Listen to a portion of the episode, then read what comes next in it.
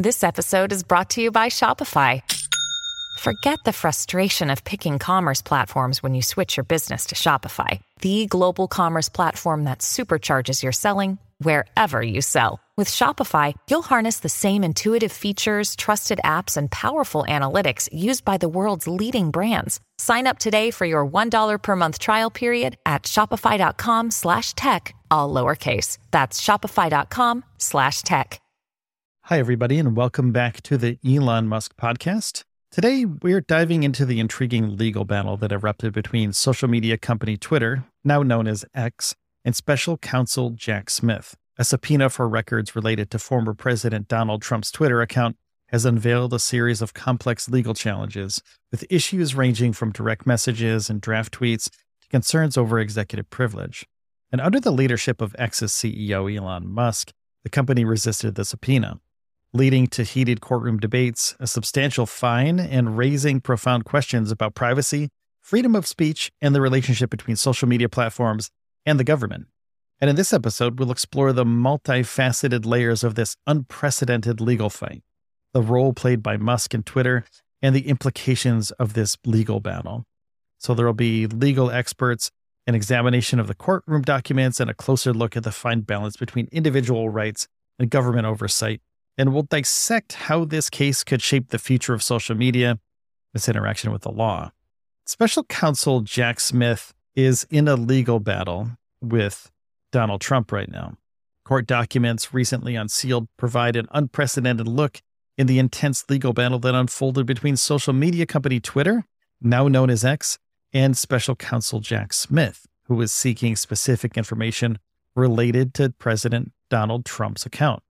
Now, the revelations offer fresh insights into a complex legal fight that extended from the federal courtroom to the Twitter headquarters and sparked significant controversy. In January, Jack Smith, the special counsel appointed to investigate matters linked to Trump, subpoenaed records tied to Trump's Twitter account. The information sought included direct messages or DMs, draft tweets, deleted tweets, and location information.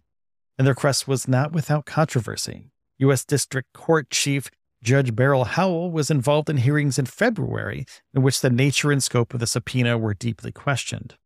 Twitter's initial refusal to turn over the requested information was met with legal resistance, leading to a fine of $350,000. And much of the company's hesitance revolved around the Justice Department's directive to keep the subpoena hidden from Trump. Twitter's lawyers expressed concern that some of Trump's DMs might be protected under executive privilege if they were related to state affairs or discussions with other administration officials and the legal fight over the information sought by Smith expanded to cover a broad range of concerns. Deleted and draft tweets were part of the subpoena, as were searches connected to the account. The grand jury's indictment against Trump later that month did not seem to directly refer to this sought after information, raising concerns and questions about the scope and the intentions of the subpoena. Judge Howell raised questions about Twitter's resistance to the subpoena, speculating if the platform's then new CEO Elon Musk was attempting to align with Trump. And the implications of this association and the company's behavior during the legal proceedings have led to increased scrutiny. The transcripts of the hearings reveal a clear sense of frustration from prosecutors.